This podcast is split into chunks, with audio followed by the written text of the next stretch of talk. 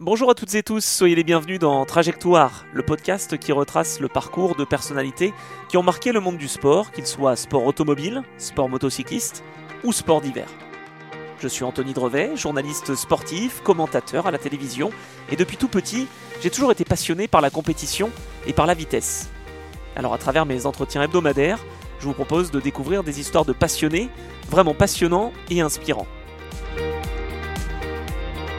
Dans ce septième épisode, rencontre avec un ingénieur au parcours très intéressant, Julien Simon Chotan. Né le 14 mai 1978, Julien a gravi les échelons pour atteindre assez rapidement la Formule 1.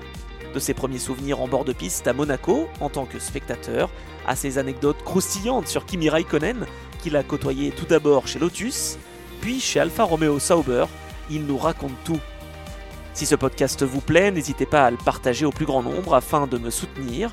Vous pouvez aussi laisser un commentaire sur les différents supports d'écoute, sur mon site internet ou sur mes comptes Instagram et Twitter. Des infos vous pouvez retrouver en description. L'occasion de vous remercier encore pour les messages positifs que vous m'envoyez. Cela m'encourage vraiment à continuer et à vous partager d'autres belles histoires. Allez, comme de coutume, il est temps de vous laisser bercer par la voix de Julien Simon Chotan et de suivre sa trajectoire.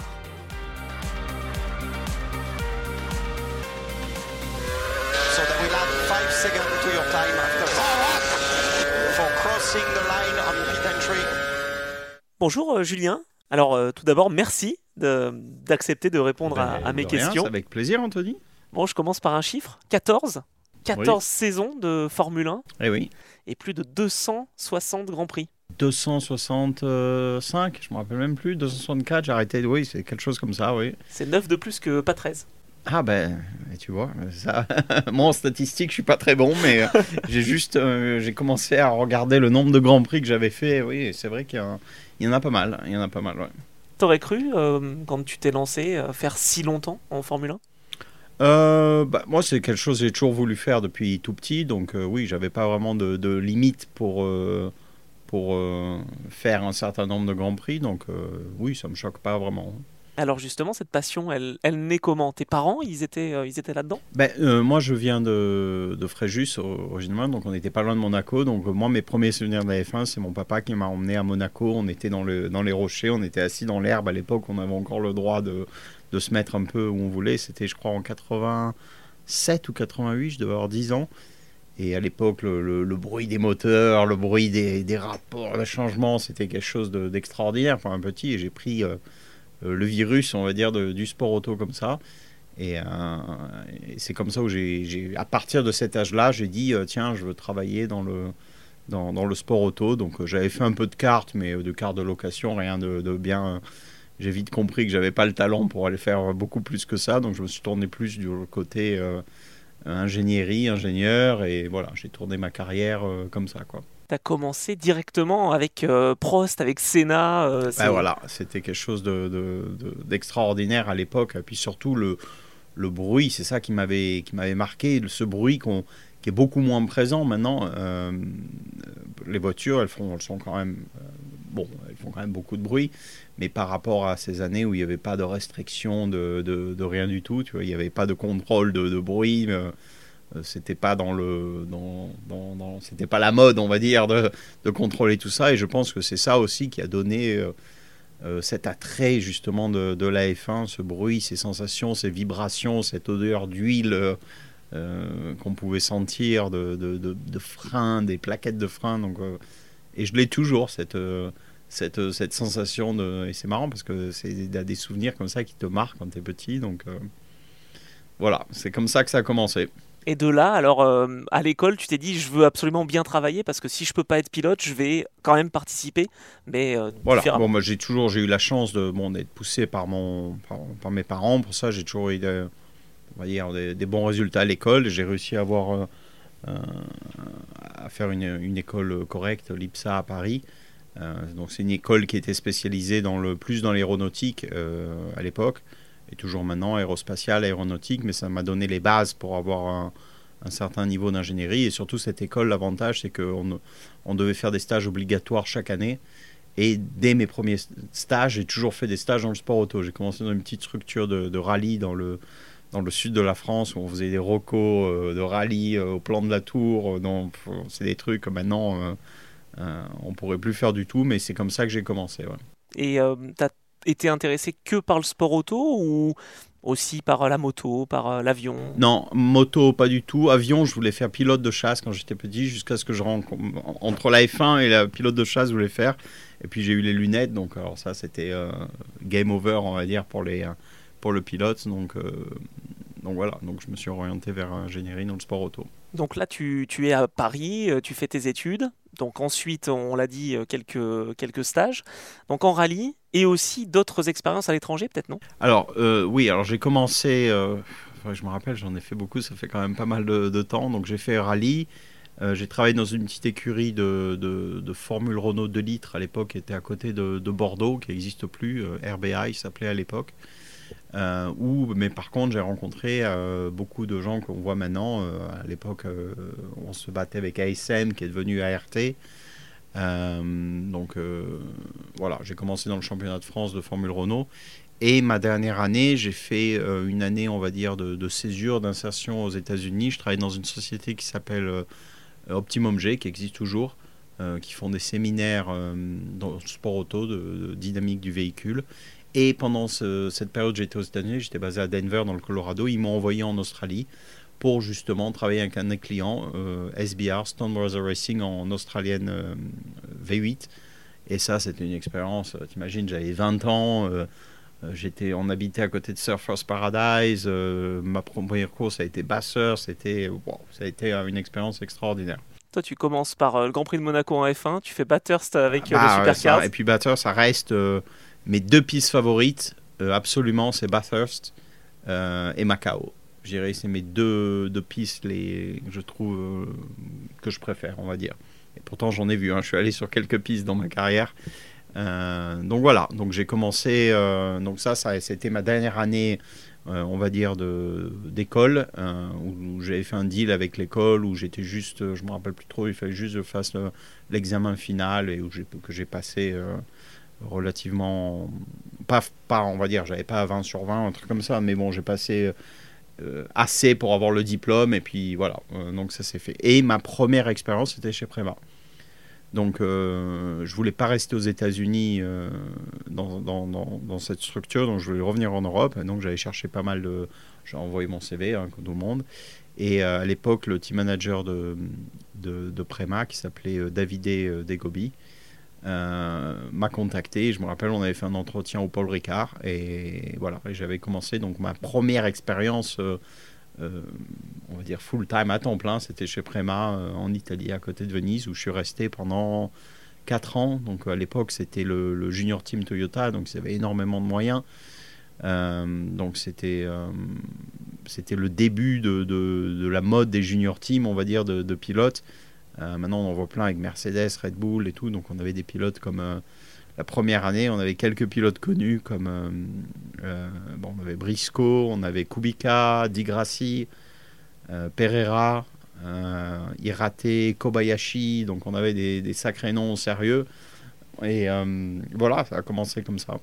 Ah, c'est assez impressionnant. Tu n'as jamais voulu rester en Australie non plus parce que tu avais Marco Sambro Si, j'ai essayé de rester. Alors, c'était un peu délicat parce que moi, j'étais consultant en fait. Euh, mais j'avais essayé. Le problème à l'époque, si je me rappelle, il ça payait, c'était, il payait pas très très bien en Australie à l'époque parce qu'il y avait une histoire du change entre le dollar australien et le dollar américain.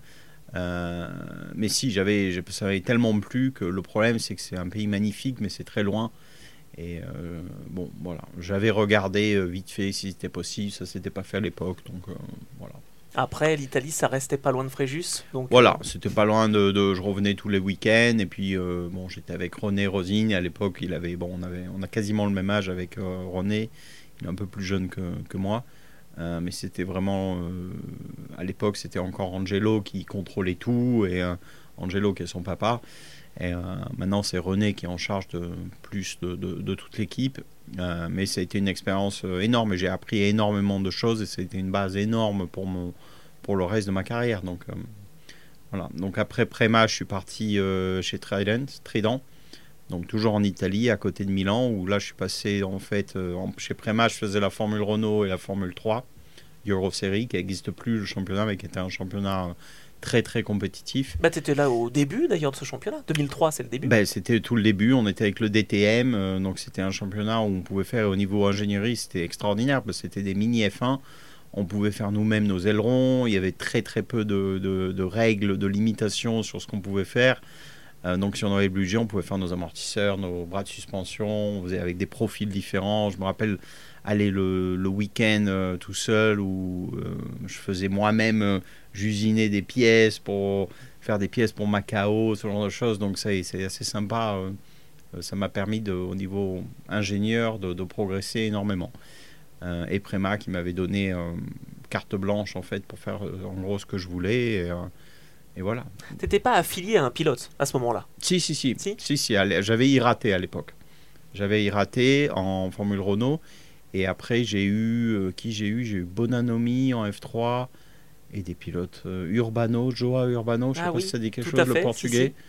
Euh, qui n'a pas fait une longue carrière. Qui n'a pas fait une longue carrière. Et c'était un peu difficile pour Prema les années 2005-2006 où ils avaient perdu pas mal de sponsors et tout. Euh, bon, et, en, face, tu avais ASM avec Lewis Hamilton, tu avais ASM, tu avais des, des, grosses équipes, tu avais encore Signature à l'époque en, en, monoplace. Donc c'était des années difficiles pour Prema, les années 2005-2006.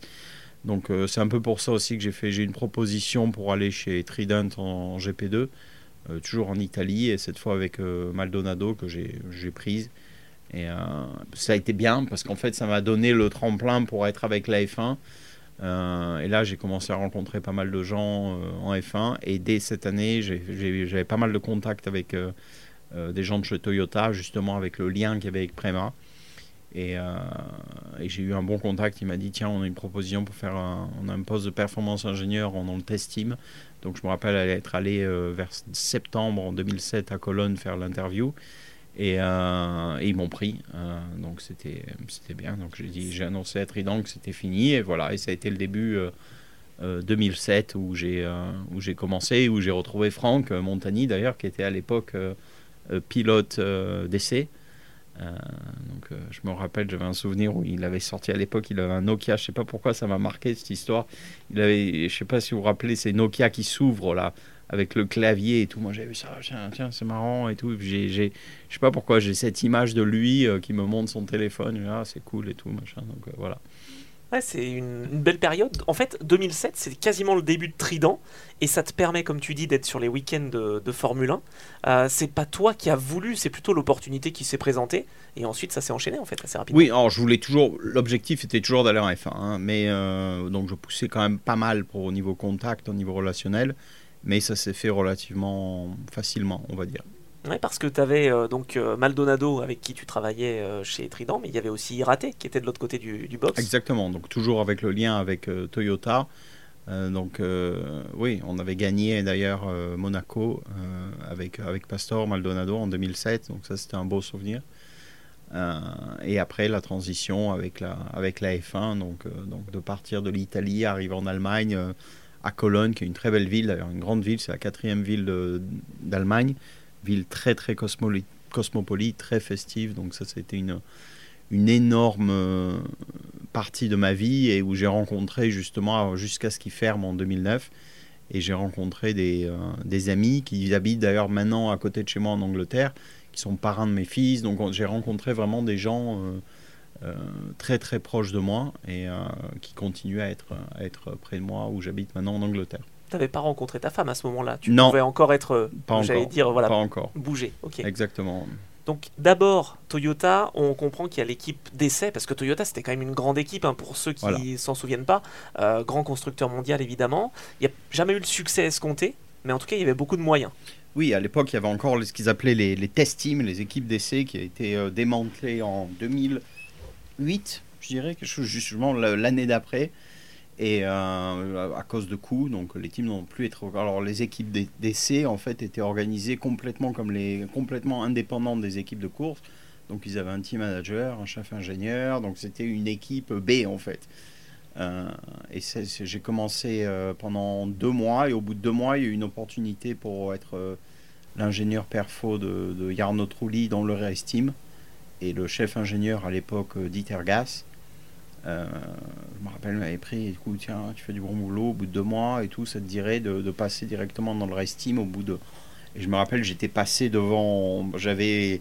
J'avais, il y avait, t'imagines, il y avait pas mal de gens qui étaient Oui. alignés pour le poste et j'étais passé devant deux ou trois personnes, mais pas de, de, de- tu vois, c'était le, le chef ingénieur qui était vu. Il m'a dit bon, toi, il avait senti, je pense que, ben, que j'étais pas trop mauvais et puis voilà, il m'a, il m'a proposé ça et j'ai dit oui et puis, et puis c'est parti comme ça. Quoi. Donc là, t'es parti, on est en 2008 et Ouais. tu fais une saison de Formule 1, ça y est, la première, avec Arnaud Trulli. quoi. avec Arnaud Trulli. J'avais pas commencé les premières courses pour euh, parce que je pense que le perfo, il avait commencé et il était passé genre ingénieur. Il avait été promu dans le test team en fait. Donc ça avait libéré une place pour moi pour faire perfo dans le rest team. Et à la fin de l'année, le test team a été démantelé. Donc lui, il s'est retrouvé sans boulot en fait. Et moi, je suis resté donc euh, perfo de, de Yarno en 2008 et 2009. Quand t'es ingénieur perfo, c'est quoi? T'es pas encore euh, l'ingénieur euh, principal, j'allais dire, c'est pas toi qui t'adressais à Arnaud Trulli? Non, alors ingénieur perfo, euh, qui existe toujours maintenant, en fait, c'est, on va dire, c'est l'assistant du, de, de l'ingénieur PI, c'est celui qui va s'occuper de tout ce qui est des, des simulations, du setup, des réglages, de- des logiciels, des mappings de voitures. Il y a beaucoup de mapping sur le différentiel, sur les freins. À l'époque, il y avait, les voitures étaient moins compliquées que maintenant, mais il y avait quand même beaucoup de, de, de maps à faire sur, sur, sur les freins, sur le diff, euh, sur ce genre de choses. Donc, tu t'occupais de, euh, voilà, de tout ça, des setups, et puis de donner des informations à l'ingénieur piste pour qu'il il donne des informations au pilote. Donc t'es pas pour rien dans les podiums de Arnaud Trulli en 2008. Non, non, bah, je me rappelle, euh, qu'est-ce qu'il avait fait? Il avait fait euh, Manicourt, euh, podium en 2008. C'était une année, ça était pas, elle n'était pas facile cette année. Euh, Et il y a eu un podium aussi pour Glock dans la deuxième voilà, voiture en, voilà, en honnêtement, ça fait tellement longtemps que euh, je me rappelle plus de, de, de- de tous les podiums qu'on avait fait, mais c'était une année, bah, c'était super pour moi, c'était ma première année. Et la deuxième année qui était importante, on avait une bonne voiture, mais on était au courant, je me rappelle encore de- des meetings, un meeting début 2009 ou fin 2008, où à l'époque c'était John Howett, de, le, team principal, où il avait clairement dit, il avait réuni toute l'équipe Toyota, il avait dit les gars, la, situation économique, on se rappelle de la crise en 2008, cette année il faut qu'on gagne, il faut qu'on soit devant, sinon il nous avait bien fait comprendre avant l'échéance que, que, que voilà, il y avait un risque que, que Toyota arrête le programme. Et je me rappelle encore, on était réunis dans une salle avec plus de 1000 personnes, on avait dit ok, bon, et on est parti sur 2009, ou 2009 qui a été une année euh, assez bon résultat. hein. On avait fait pas mal de podiums avec Timo et avec Arnaud, euh, mais pas suffisant. Et à la fin de l'année, euh, alors comment ça s'était passé? Je crois que la veille, il y avait quelqu'un qui nous avait envoyé un lien d'un texte en japonais qui disait, on l'avait traduit, il disait que Toyota allait annoncer demain qu'ils arrêtaient le programme F1. Et donc ça a fait euh, boule, effet boule de neige, donc on s'est tous appelés, on s'est dit ah, putain c'est quoi ce bordel? Qu'est-ce qui se passe, machin et tout. Tu doutes là à ce moment-là? Ah ouais ouais là tu doutes. Et on se disait, euh, bah, moi ça faisait que deux ans tu vois que j'étais arrivé, et moi, euh, moi j'y serais peut-être encore chez Toyota, tu vois s'ils étaient encore là parce que ils étaient quand même, ils traitaient quand même bien les gens, tu vois, on avait un bus super, genre les, les équipes de foot avec les sièges baquets, avec des, des PlayStation, euh, avec des écrans qui montaient dans les tables, tu vois. Donc, donc ça, c'est le bus qu'on utilisait pour aller à l'aéroport. Donc on était super bien traités, hein, tu vois, le, buffet, euh, la cantine avec terrasse dehors, avec euh, plein de choix de plats japonais, euh, plats européens, donc, ils traitaient bien les gens, tu vois. Mais malheureusement, oui, ils ont décidé de ne pas continuer et, voilà. Donc ça a été un peu le fil qui s'est passé en, en 2009. Donc ils ont, nous ont tous pris dans cette salle en disant, ils ont commencé à mettre des grosses slides PowerPoint en disant bon ben voilà on arrête. Et tout de suite, je me rappelle, ça a été un choc. Ils parlaient tout de suite. Alors voilà, euh, on va faire des redundancy. Alors je en français, comment on fait le redundancy, je me rappelle plus. C'était des packages de licenciement forcés en fait, euh, où ils ont en gros viré euh, 80% de, de, de l'équipe. Donc ils ont gardé un corps de 20% à peu près. Et je me rappelle encore, euh, ils avaient donné un package de si le plus d'années que tu avais resté. Il y a des gens qui étaient là depuis 20 ans, depuis l'époque des rallyes, qui avaient pris euh, pas mal de 1. Et c'était marrant, enfin c'était marrant. Je me rappelle, il y avait le, les, les, les, les syndicats, là, genre le lendemain, dehors à la porte, nous poussaient pour dire oh, il faut pas vous laisser faire et tout. Il y a un truc en Allemagne, en France, je pense que c'est assez euh, courant. Mais en Allemagne, à l'époque, c'était pas courant.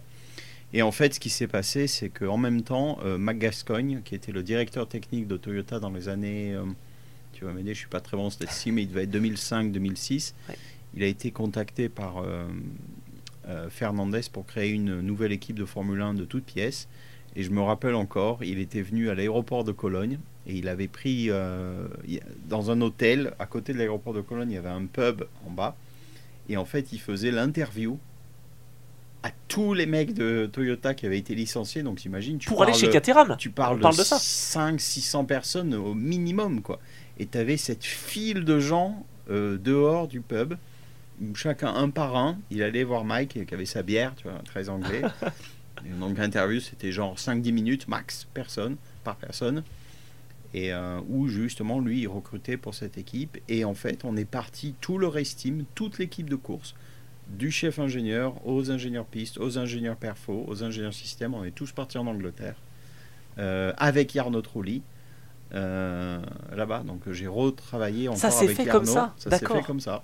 En fait, c'était pas forcément un choix euh, de, de ta part, c'est plutôt euh, t'as pris l'opportunité comme, Bah, comme voilà, c'est une opportunité qui est arrivée très vite après euh, l'annonce de Toyota. Donc, euh, donc voilà, on est partis tous. et je me rappelle, moi j'étais parti en premier pour une raison X ou Y. Donc je, de- je tenais aux gens, le, je leur disais Ah tiens, il faut faire ça, les, les comptes, il faut ouvrir parce que c'était tout nouveau, tu vois, l'Angleterre et tout. Donc, donc voilà, donc on est tous partis euh, chez Caterham. Voilà, à l'époque, c'était le team, il s'appelait pas Caterham, il s'appelait Lotus Racing. Oui, tout à fait. Il y a eu ce, ce problème justement Voilà. avec l'utilisation du nom. Et, et d'ailleurs, donc je suis resté une année à, chez eux. C'était intéressant parce que c'était vraiment, moi je suis arrivé, il y avait, ils m'ont donné un laptop, un, un- un ordinateur, euh, il y avait Word et Excel et puis c'est tout. Il fallait tout créer de A à Z. Et on a quand même réussi en quelques mois à mettre une piste. euh, Je crois que la première course c'était Bahreïn. Euh, qu'on avait fini en. On avait perte hydraulique pendant la course et Mike il avait dit non, on finit la course même si on finit à trois tours. Euh, tu vois, c'était la fierté de, de, de- finir la première course avec une voiture toute neuve. Donc ça a été une expérience euh, super. Voilà, donc en gros ça c'était l'époque Lotus Racing en 2010. Euh, Mais là, c'était beaucoup plus difficile. Enfin, 2009, en fait, avec Toyota, vous n'avez pas eu de chance aussi parce qu'il y a eu cette histoire de double diffuseur et Braun Grand Prix euh, qui arrive, euh, qui sort du chapeau et Donc on avait pris quelqu'un de justement de je me rappelle plus quelle équipe qui avait apporté à Toyota parce qu'il y avait trois équipes qui avaient le, le double Oui, oui. diffuseur et Toyota était l'une de ces équipes. oui, parce que de mémoire, il y avait Toyota, Braun Grand Prix et Williams. Et, euh, et on avait pris quelqu'un à l'époque, et on avait dit, et la voiture marchait très très fort. Et la voiture de 2010 sur le Wind Tunnel, la voiture qui n'a jamais roulé, la TF110, c'était une bombe euh, absolue. Et ça, ça n'a pas fait euh, douter ou réfléchir les, les dirigeants. Ils étaient euh, Non, persuadés qu'il fallait que partir. bah, tu te rappelles, à l'époque, c'était la crise économique en 2008, et il y avait tous les équipes, genre tous les trucs japonais, les Subaru qui avaient s'étaient retirés du rallye. Euh, tu avais en MotoGP, tu avais, je crois, ou Honda et. euh, Mais Honda et de Formule 1, enfin, Bien sûr. Voilà, et puis tu avais aussi Kawa, et il y avait beaucoup de- d'entreprises japonaises qui ont décidé d'arrêter les frais. Et Toyota ont arrêté pas par manque de monnaie, parce que Toyota, euh, ça, ça, c'était le plus gros constructeur, mais il y avait un énorme, euh, on va dire, euh, appui politique, enfin pas appui, il y avait une pression politique au niveau du Japon de d'arrêter les frais et d'arrêter de dépenser et de et de, de- de- pour éviter de justifier qu'il y avait des licenciements de partout dans le monde et ils continuaient de, de mettre des centaines de millions d'euros dans la F1, c'était plus dans l'air du temps. Quoi. Donc, Ouais, euh, ouais. c'est pour ça qu'ils ont arrêté le, le, le programme F1. quoi. Gros gâchis quand même parce que à la fois Honda qui s'en va l'année d'avant où Braun gagne et puis 2009 où bah, Voilà. la voiture de 2010 Était- était Sur était le papier. vraiment très très très très bonne. Donc, euh, bah oui, c'est comme ça, on le saura jamais. Mais euh, elle a même servi cette voiture de d'essai pour Pirelli hein, pour c'est ça Pirelli, ils l'ont utilisé pendant plusieurs années pour, euh, pour essayer avec Pirelli. et Exactement. donc là bon 2009 j'imagine ça te laisse un goût amer Mhm. 2010 nouvelle équipe donc euh, pas forcément beaucoup de résultats avec euh, Trulli de ton côté et, Kovalainen Kovalainen, Ouais, exactement. Donc, euh, année difficile parce que, bon, on n'a pas fait beaucoup de, de résultats. On était toujours au fond de grille. Et puis, il y avait, c'était l'année où ils avaient, il y avait trois nouveaux teams. Il y avait HRT, euh, Virgin et, euh, et euh, Lotus qui est devenu Caterham après. Mais bon, c'était intéressant parce que j'ai appris beaucoup de choses et, et la vie en Angleterre, c'était quelque chose de tout nouveau pour moi. Et voilà, j'ai rencontré ma femme d'ailleurs en 2010 à Monaco ah. en rentrant. Donc moi j'étais un Français qui a convaincu une Anglaise de revenir en, en, vivre en Angleterre, donc c'était assez marrant comment, comment ça s'est fait. Quoi. Ouais, finalement, tu avais déjà beaucoup voyagé hein, entre temps. Ah, bah euh. oui, oui, oui, j'avais déjà à l'époque euh, pas mal voyagé. Quoi. Et là, c'est pas fini parce que euh, fin 2010, c'est quoi C'est une opportunité qui se présente à fin toi? Fin 2010, je suis en contact avec Eric Bouillet, que je connaissais depuis pas mal d'années. Et où, voilà, alors je me rappelle plus exactement comment ça s'était fait. Je l'ai contacté, je crois. J'ai dit, oh, t'as pas une opportunité. Il m'avait dit, ah bah tiens, si, il m'a rappelé quelques. Oui, il m'a fait rappeler par Alan Permain, le, le, le, chef ingénieur à l'époque. Euh, tiens, on a une opportunité pour faire perfo de Vitaly Petrov. Donc là, c'était plus Renault, c'est le moment où ça passait Lotus. Alors, c'était plus Renault. Alors, c'est ça qui était marrant parce que je passais d'une équipe qui s'appelait Lotus Racing à Lotus F1 Grand Prix. Donc, je suis passé de Lotus à Lotus mais je suis passé de Norfolk en, Angleterre à Enston euh, dans le Oxfordshire euh, et où je suis resté 6 ans euh, donc à Enston donc une équipe qui est, qui est devenue qui est redevenue Renault progressivement. On était avec Petrov et qui c'est qu'on avait ça? Mais c'est pas resté longtemps parce qu'il y a eu cette il y a eu cet accident? Bah, je me rappelle encore être en contact avec Alan en me disant tiens qu'est-ce qui se passe? Et puis Alan m'appelle et me dit oh Robert as eu un un accident de rallye, donc on ne sait pas s'il sera OK pour le pour le les premiers tests et tout et où il avait fait non, il avait fait les premiers tests. et ça s'était bien passé Ça s'était bien passé et oui parce qu'à l'époque on avait la je sais pas si tu te rappelles avec les échappements à l'avant là, c'était une innovation extraordinaire de James Allison qu'on avait ça euh, dans des échappements soufflés sur l'avant de la voiture en fait qui revenaient de l'arrière du moteur. Enfin bref, je, je crois me rappeler qu'il avait fait les premiers essais Robert et après, Alan, il m'a rappelé, oh, tiens, il a voulu faire un rallye régional en Italie, n'importe quoi, entre toi et moi. Et Robert, que je connaissais depuis l'époque de Préma, tu vois ce que je veux dire. Donc j'étais allé, euh, j'allais en boîte avec lui à l'époque, on avait 20 ans, tu vois, je le connais depuis euh, énormément d'années. Et euh, Robert, que j'ai retrouvé d'ailleurs à Alpha les dernières années, enfin bref, on en reparlera. Et donc, euh, voilà, et euh, Alan me dit, ben voilà, Robert, tu as eu un accident, on ne sait pas trop s'il sera prêt pour les essais et tout. Et puis voilà, en fait, on ne savait pas à l'époque l'étendue des dégâts. Donc, ils ont pris euh, voilà, ça y est, ça m'est revenu pour le, pour le remplacer. Et on a commencé l'année, la voiture était très très vite. On avait fait un podium avec Vitaly à, ben, à Melbourne. Exactement. Euh, on avait fait un podium aussi, je pense, la course après avec Heidfield à, à Sepang, Sepang, tout à fait. Si mes mémoires sont bonnes. Et à partir de là, c'était un peu plus délicat. Euh, D'ailleurs, l'équipe finit par se séparer d'Eidfeld après, euh, après ce qui se passe en Hongrie. Ah, j'ai une histoire là-dessus encore extraordinaire où euh, je me rappelle d'un meeting à, à c'était la course de Spa, donc en septembre ou au août, je me rappelle plus du trop. Enfin bref. Et, avant ça, le Eric justement nous avait fait un meeting avec toute l'équipe en nous disant, ben voilà, on va se séparer de Heidfield, ça marche plus trop, et on va prendre Bruno Senna.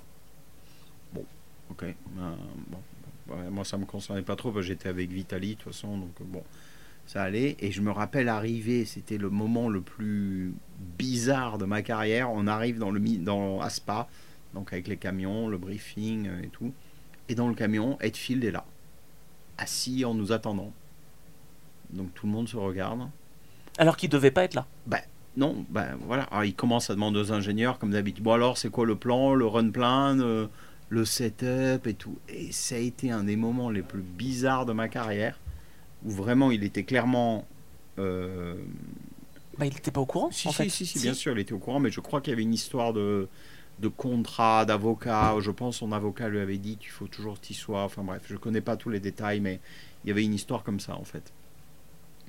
Et euh, il était resté que pour les premiers briefings. Après, il était parti. Bruno était arrivé. Enfin, c'était. T'imagines la situation, c'est loin d'être. Euh, marrante quoi. Donc euh, voilà. Et donc on a fini l'année euh, comme ça. Bruno avait pas fait des résultats extraordinaires. Et la voiture s'est dégradée dans le sens où on n'avait pas amélioré comme on pouvait. Elle avait bien commencé. Mais euh, ce système d'échappement à l'avant avait donné un peu son son sa limitation si tu veux. On n'arrivait plus à la développer assez. Au contraire de Red Bull qui l'a plus maîtrisé voilà, exactement. Donc nous, on arrivait moins à le, à le développer à l'époque. Euh, donc Donc voilà, ça c'était 2011. Année, comment tu la qualifierais avec Vitali Petrov? C'était oui, bah, très bien commencé. Bah, de mettre Vitali en, sur un podium à Melbourne, donc tu vois, c'est quand même pas mal.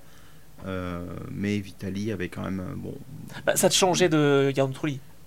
Oui, ah bah, c'est sûr. Bah, Jarno, c'était un des pilotes les plus talentueux que j'ai vu sur, en non-tour en qualif.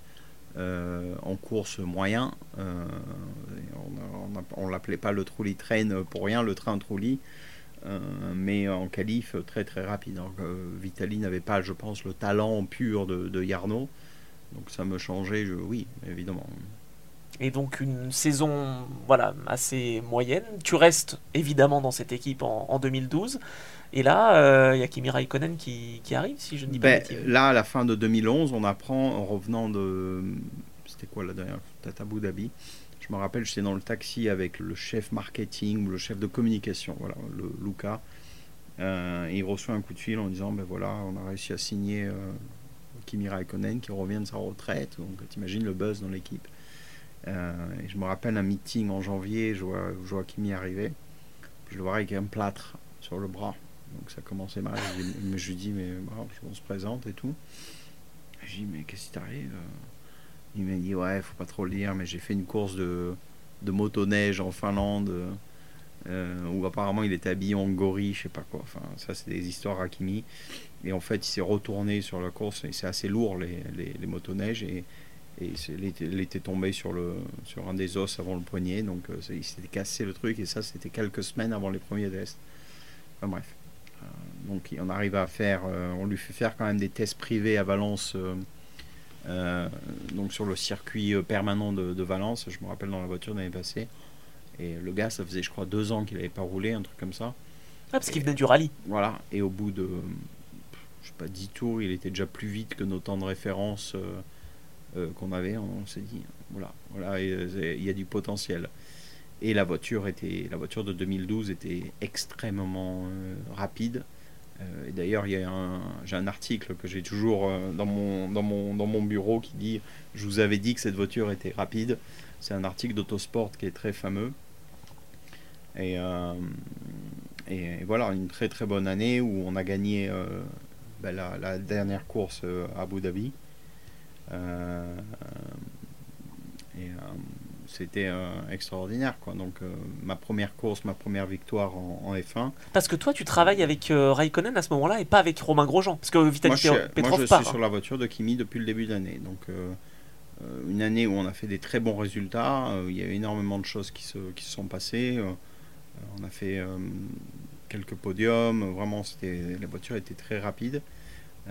et ça, c'est avec l'accumulation de justement la victoire à Abu Dhabi, les fameux Leave Me Alone, I Know What to Do. ça, c'est à toi qui le dis. Hein. Euh, non, ça, c'était pas à moi parce que moi, j'étais son ingé perfo. Ah oui. J'étais pas son ingé principal. Donc, il le dit à, son ingé de, piste, Simon Rainey à l'époque. Euh, donc voilà. Ça, ça te met euh, dans l'ambiance. Ah bah oui, ça c'est sûr. Ça te met dans l'ambiance directe. Quoi. Mais donc, une première victoire, parce que oui, tu n'avais pas connu ça avec Toyota, évidemment pas avec Lotus Racing. Non, exactement. Donc, c'était un, souvenir, un des plus gros souvenirs de ma carrière, évidemment. Donc, euh, assez sympa, assez sympa. Donc là, tu te dis que pour 2013, ça, ça part bien, quoi. Ah ben oui, c'était fantastique. Moi, je me rappelle, le, buzz dans l'équipe était extraordinaire. Et puis on commence 2013, poum, bah, une victoire à Melbourne.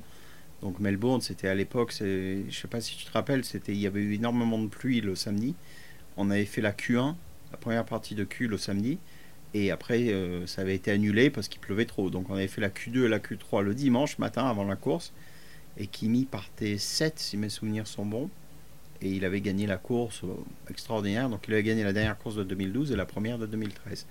Et une année 2013, on va dire, euh, un peu bizarre parce que donc le team appartenait au boss de Génie. Oui. Gérard Lopez. Voilà, Gérard Lopez.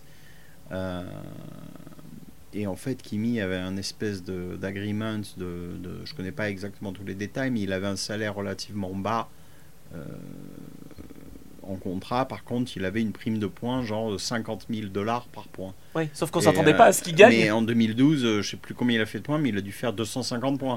oui, il finit 3. tu, finis, tu fais tes calculs, 250 points par 50 000 dollars. En fait, il est revenu et il était peut-être un des pilotes les mieux payés du paddock. Le problème, c'est qu'ils n'avaient pas du tout prévu de, lui payer tout ça, donc ça les a mis, ça les a mis dans, le, dans le jus au niveau des salaires énormément. Donc 2013, encore une fois, la voiture était très très rapide, peut-être plus rapide euh, que 2012, et ça a été vraiment où Romain, il a vraiment appris par rapport à, Kimi, je pense, en 2012. Et il a eu une saison très très forte, où même vers la milieu de saison, vers la fin, il était même plus vite que, que Kimi. Beaucoup de podiums hein, pour Il a fait énormément de podiums, il a fait une année extraordinaire.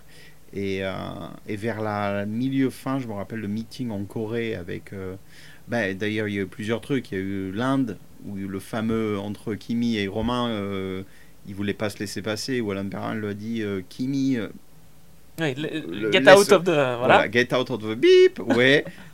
Et Kimi était ressorti de la voiture en lui disant ne me parle pas comme ça pour qui tu te prends? Et il s'était pris le chou pendant même après en briefing il se parlait plus il s'était pris le chou dans le dans le paddock après plusieurs fois. Donc c'est pas les meilleurs amis du monde. Et tu sentais déjà que ça pouvait peut-être euh, Il y avait une tension énorme de la part de Kimi parce que tu sentais qu'il commençait à en avoir ras le bol de ne pas être payé. Et il lui avait demandé de faire un effort pour lui, euh, tu vois, de ne pas. Euh, en gros, il lui avait dit bah, écoute, on peut pas te payer, donc on paye les, les gars, l'équipe, ou on te paye toi.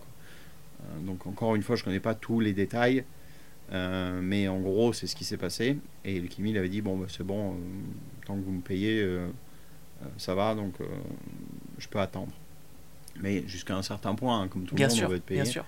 Et je me rappelle de meeting en Corée où il avait chopé Gérard Lopez. on connaît tout ce qu'il mit, il prend pas de gants. Il avait dit Oh, il avait gueulé dessus en lui disant exactement ça. Il me dit Oh, quand c'est que tu me payes? Devant tout le monde, euh, on était à midi et tout. Donc ça a créé pas mal de tensions et et si je me rappelle bien, bon, encore une fois, c'est il y a plus de 10 ans, je pense que les deux dernières courses, il les avait pas faites. Non, c'est Kovalainen qui les fait. Et euh, il avait mis comme raison pour. il, avait, il, avait, il a toujours eu des problèmes de dos, Kimi, depuis son accident chez McLaren en test à Barcelone. Il a toujours eu de gros, gros problèmes de dos. Et euh, c'est vrai qu'il avait eu un problème de dos, c'est vrai qu'il avait dû se faire euh, opérer, mais je pense qu'il a aussi beaucoup utilisé cette excuse pour dire Bon, bah, les gars, vous êtes bien gentils, ciao.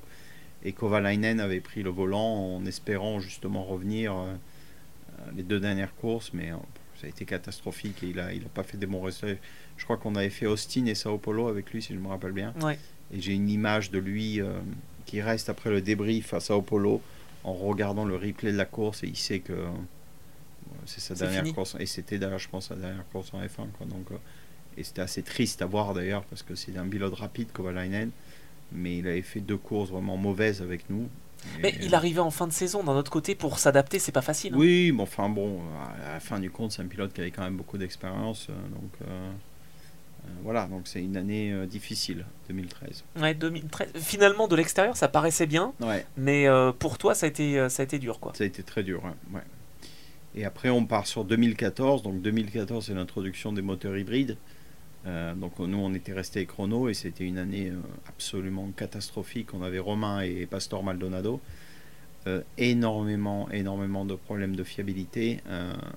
c'est là où, si vous vous rappelez, Mercedes avait fait, je crois qu'ils avaient investi peut-être trois ou quatre fois plus que Renault à l'époque, donc et ça s'est vu immédiatement dans les résultats.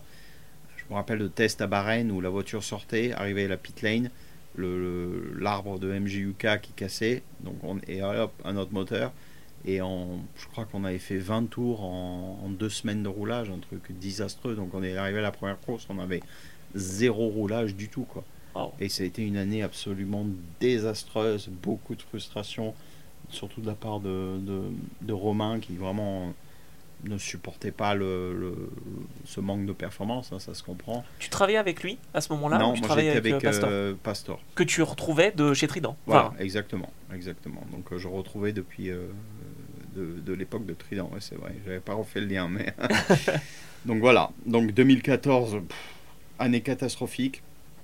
Et là, euh, fin 2014, on va repasser vite sur 2014 parce que euh, c'est pas vraiment intéressant. D'accord. Et pas 2015, on décide de passer au moteur Mercedes. Euh, et là, c'est plug and play. Je me rappelle les premiers tests à Jerez.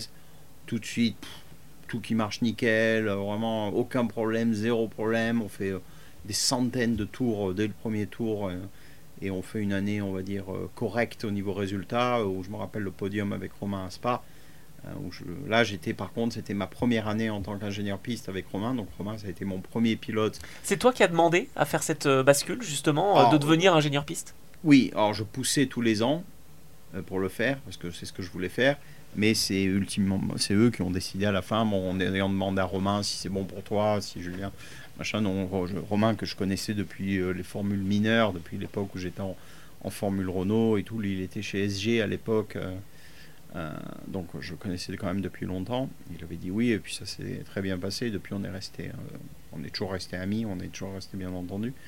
Donc 2015 euh, bien passé au niveau des résultats, la voiture était performante, le moteur était très bon, mais le gros problème était les, paiements de plus en plus difficiles euh, avec, euh, avec Gérard Lopez. C'était une année encore difficile au niveau des paiements. Ben, Pourtant, Pastor arrivait avec un, sponsor. Pastor arrivait avec PDVSA, donc la compagnie pétrolière, mais ça suffisait pas. Et je me rappelle à un point avoir fait ben, justement la course de Spa, le podium, célébrer le champagne. J'avais pris une bouteille de champagne en, en sabrant dans la pit lane et pas pouvoir entrer dans le, dans le, dans le camion d'ingénierie parce qu'il y avait les huissiers qui avaient fermé le camion. Donc euh, tu vois un peu l'ambiance. quoi.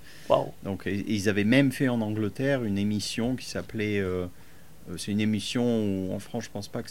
Peut-être ça existe, je sais pas où c'est. Tu vois des huissiers qui vont dans des compagnies, dans des boîtes qui sont en faillite et ils prennent... Euh, tu vois, ils, prennent les télés, ils prennent les trucs, ils prennent machin. Et c'était arrivé chez Lotus. Et c'était arrivé chez Lotus à Enstone où justement ils avaient fait même une émission de télé où tu voyais les, les huissiers arriver à Enstone à mettre des scellés sur les voitures historiques dans les musées et tout. C'était arrivé à ce niveau-là, quoi. Et euh, Donc finalement, bon début de saison, et puis euh, encore une fois, fin en autre boudin. Quoi. Encore une fois en autre boudin, et là, Renault décide de revenir officiellement, heureusement, en 2016. Donc les voitures, elles passent du, de Lotus F Intime à Renault, on va dire, euh, donc euh, du noir au jaune. Mais tu repasses par contre avec un autre pilote, puisque Romain part chez As. Romain décide de partir chez As, donc moi j'avais fait des interviews chez As aussi pour le suivre, euh, évidemment, et puis ça s'était pas fait pour une raison X ou Y, donc je suis resté chez Renault. avec Jolion, que j'ai toujours des très bons rapports avec lui, mais la voiture malheureusement de, de 2016 était assez, était pas terrible, on va dire, hein, il faut dire ce qui est. Euh, donc voilà, donc euh, année 2016 euh, difficile, mais on avait fait quand même des bons résultats face à Magnussen, qui était le, coéquipier de, de Jolion. On avait fait quand même 2-3 bons résultats. Et fin 2016, je pars chez Sauber, donc, où je suis resté 5 ans, 5 ans chez Sauber. C'est toi qui as initié justement ces discussions. Toujours pareil, il faut être proactif en fait dans, en Il faut être proactif, il faut contacter des gens, il faut, il faut suivre. Moi, je voulais changer, ça faisait pas mal d'années, c'est au bout de 4, 5, 6 ans, tu vois, tu veux changer. Euh, Renault voulait changer aussi de leur côté, donc euh, bon, en gros, ils m'ont dit euh, merci, au revoir. Oui, d'accord. Donc ça a été, c'est un peu, ça s'est fait comme ça. Surtout que tu avais cette position de, de, race engineer maintenant, donc tu pouvais te vendre comme ça. Exactement. Donc eux, Renault voulait changer aussi, donc bon, ça arrive, hein, c'est comme ça. Hein, donc oui, mais alors par contre, le problème, c'est que, ok, niveau pro, c'est bien, mais perso, derrière, il faut encore ah, que tu ben, redéménages. Eh ben oui, donc on a dû redéménager en Suisse avec la famille, les enfants et tout, donc c'était loin d'être évident. Euh, donc j'ai fait les deux premières années avec Marcus Ericsson, qui est resté un très très bon ami à moi. On s'appelle euh, pas toutes les semaines, mais au moins deux trois fois, par mois.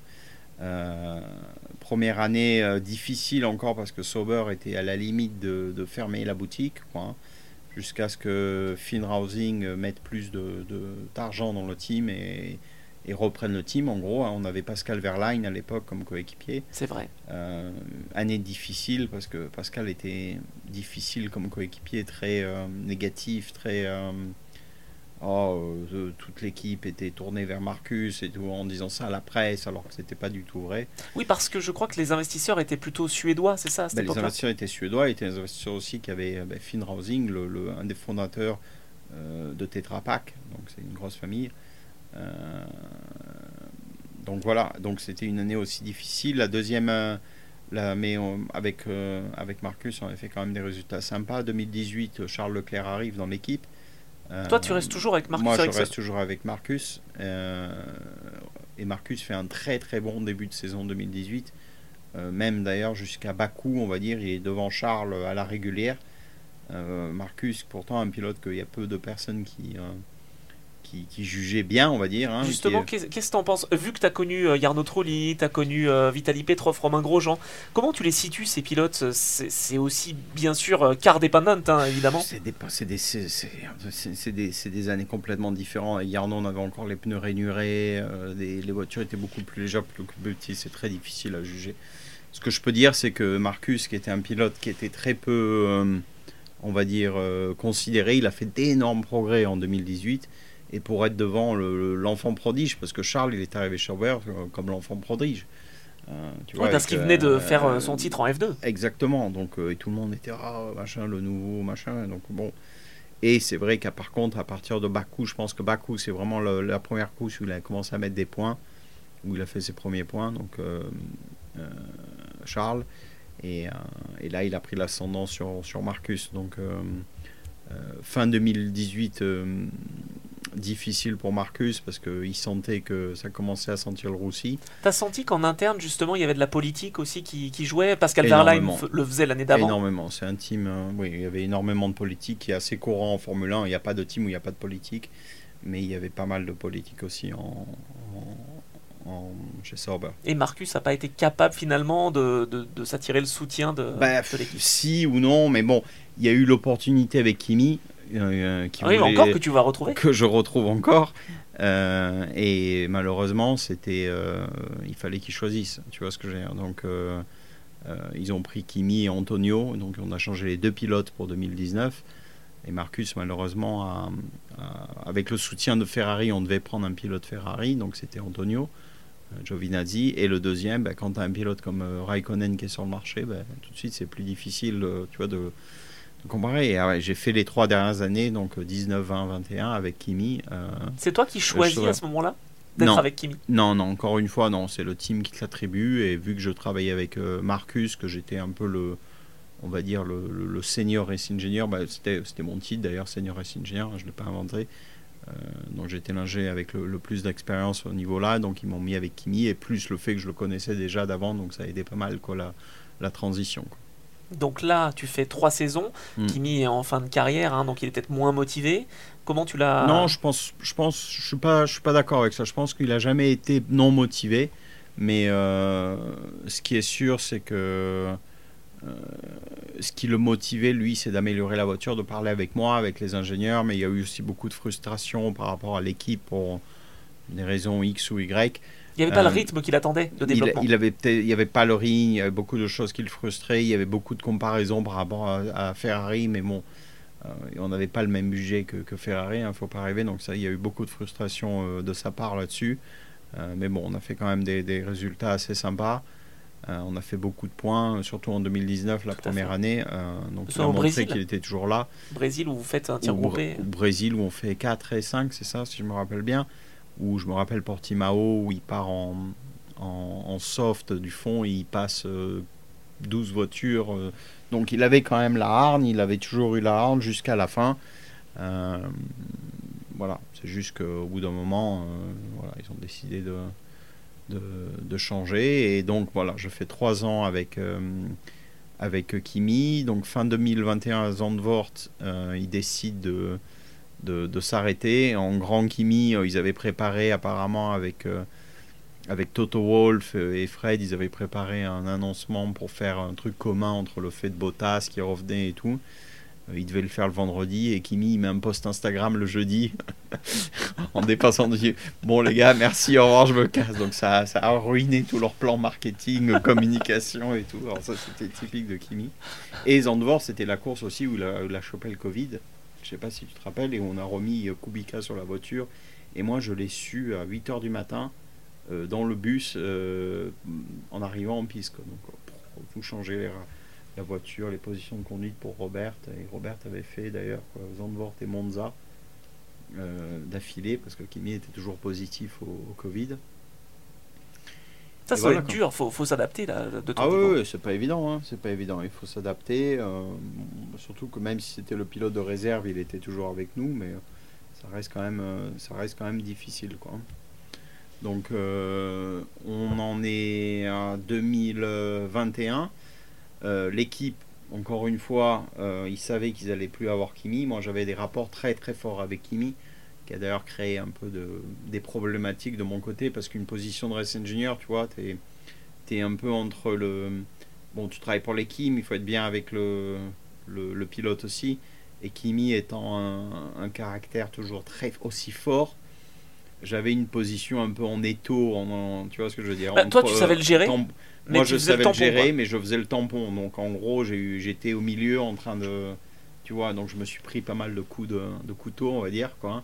Donc, ça a été un peu moyen en, 2021. Et, et euh, avec l'histoire du Covid, entre temps, nous, on était rentrés en Angleterre. Donc, avec les trajets et tout, c'était un enfer. Donc, bon, en gros, euh, on a mis fin au rapport. C'était un choix de, ta part d'arrêter la F1 ou c'est que tu n'as pas eu l'opportunité qui te faisait rêver? Non, j'ai essayé de, continuer. Sauber, encore une fois, voulait changer de, parce qu'ils savaient qu'ils allaient Bottas. Donc pour eux, c'était. Moi, ils savaient que j'étais en Angleterre, donc c'était difficile à, pour eux de, Tu vois. Et puis ils n'étaient pas spécialement enclins à me garder, à vouloir faire l'effort de, tu vois, de, me garder en étant basé en Angleterre. Et puis moi, j'avais bien fait comprendre que c'était difficile aussi. Donc euh, voilà, on a décidé de... Enfin, euh, le, rapport de, on va dire, de, travail s'est arrêté comme ça. Et j'ai essayé de, pendant quelques mois de, de regarder autour, mais j'ai vu de compris que il y avait des opportunités, mais rien qui me vraiment plaisait. Et je me rappelle, ma femme, euh, pour Noël 2021, m'achète un signe JSC 7 donc qui est le logo de ma compagnie. Parce bah, JSC, c'est tes initiales Et le 7, c'est le numéro de Kimi Oui, enfin, c'est mon numéro, c'est pas vraiment le numéro de. Ah, ça, ça, tombait bien Ça tombait bien, mais je l'ai pas fait pour Kimi, ça a toujours été mon numéro fétiche, le 7. Ça tombait bien que c'était le numéro de Kimi, mais je l'ai pas fait pour Kimi, on va dire. Donc GSC 7, oui, qui est, le, nom de ma compagnie, et qu'à l'époque, je commençais à avoir quelques idées, on va dire, de, créer ça. Et elle m'a offert ce, signe pour Noël.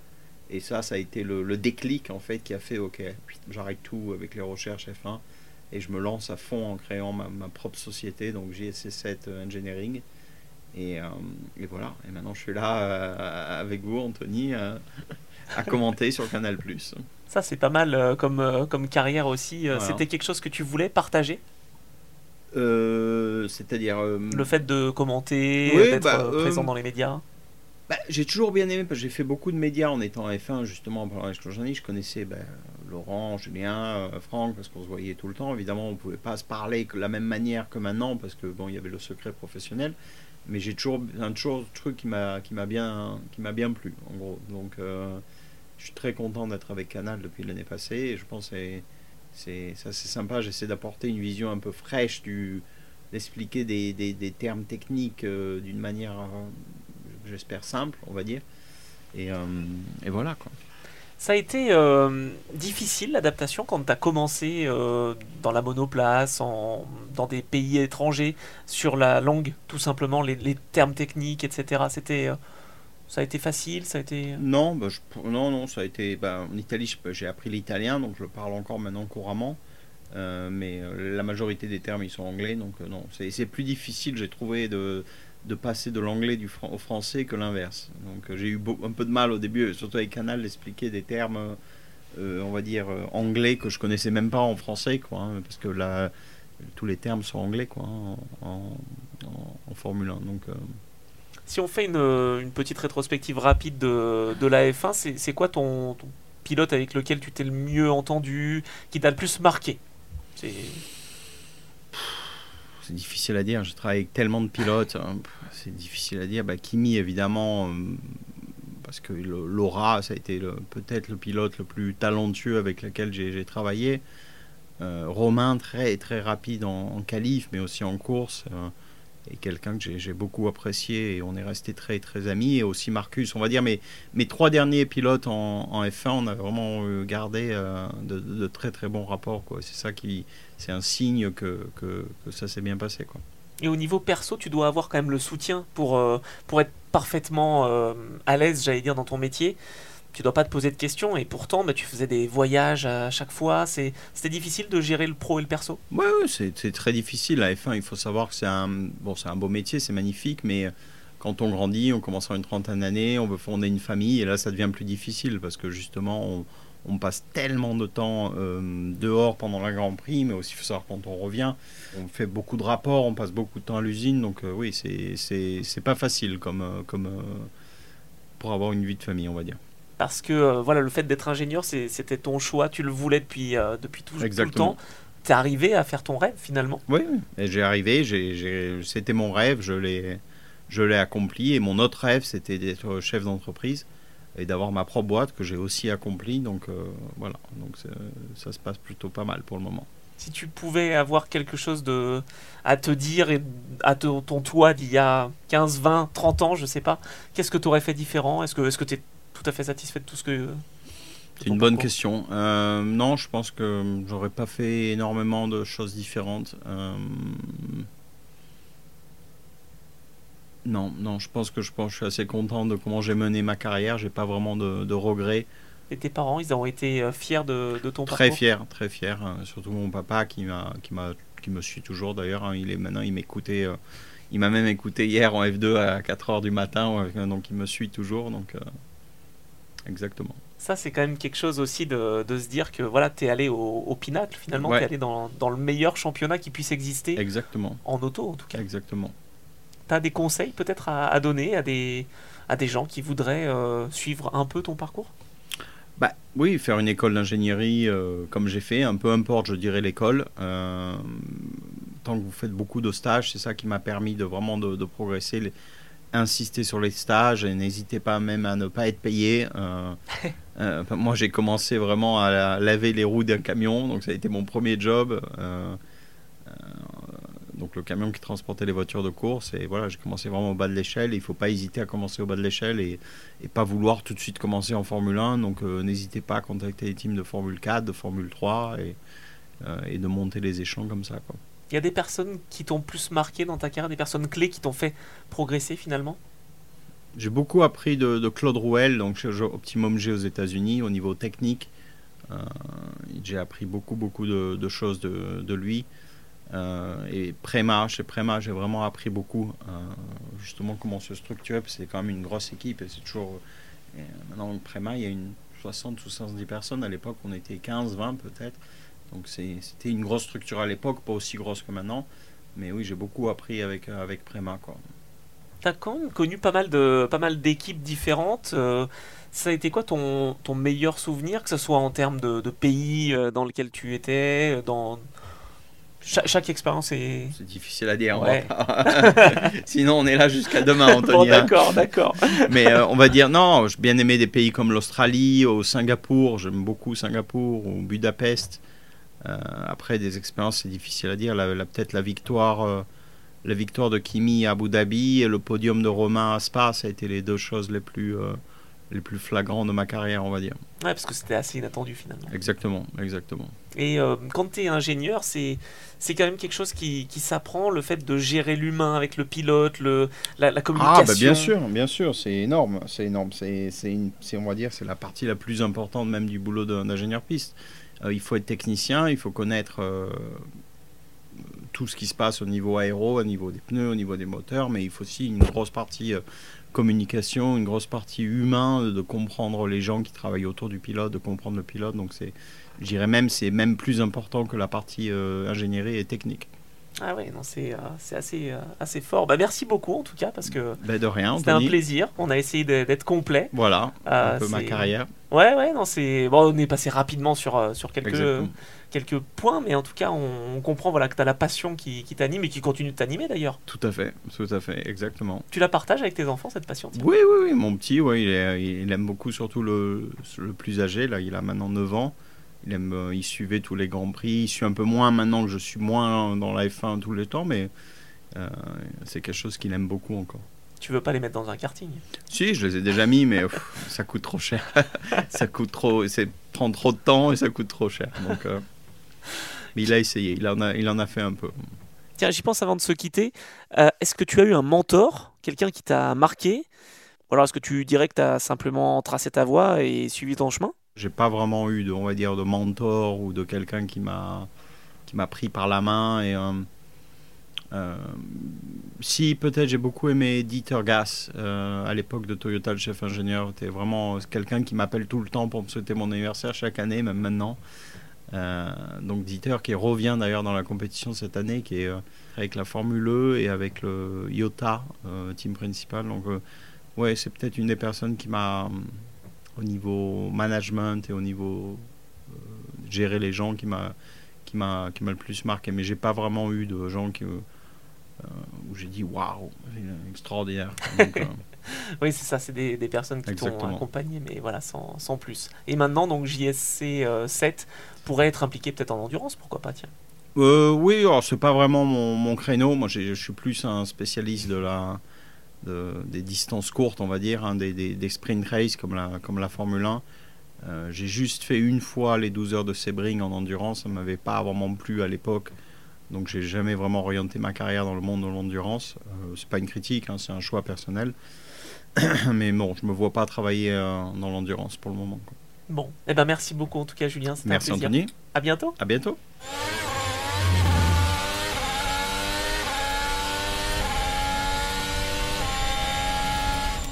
Cet entretien avec Julien Simon Chotan est déjà terminé. Merci beaucoup d'avoir pris le temps de l'écouter.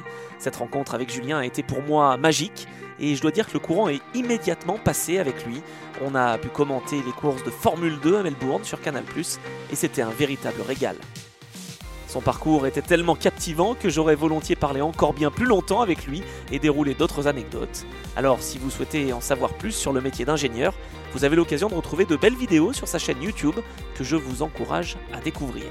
Si cet épisode vous a plu, n'hésitez pas à le partager au plus grand nombre et laisser un commentaire sur les différents supports d'écoute, sur mon site internet ou sur mes comptes Instagram et Twitter. Je ne me lasse pas de vous remercier pour les retours que vous me faites depuis le lancement de ce projet qui me tenait à cœur depuis si longtemps. D'autres entretiens arrivent et comme j'aime vous le rappeler, les profils sont variés et toutes leurs trajectoires sont uniques. Alors on se donne rendez-vous la semaine prochaine pour un nouvel épisode de ce podcast avec un nouvel invité.